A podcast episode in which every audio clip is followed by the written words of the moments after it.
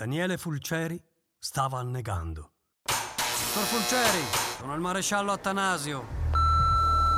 Mi conosci meglio di quanto io conosca me stesso, vero? Via da quella porta, hai capito? Via da quella cazzo di porta! Daniele sobbalzò, il cuore in gola.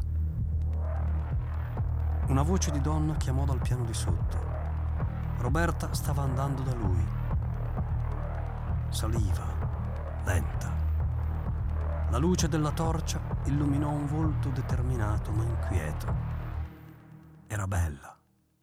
Non ricordava fosse così bella. La casa lo aggredì senza preavviso. E adesso? Adesso? Dottor Fulceri. Il veleno.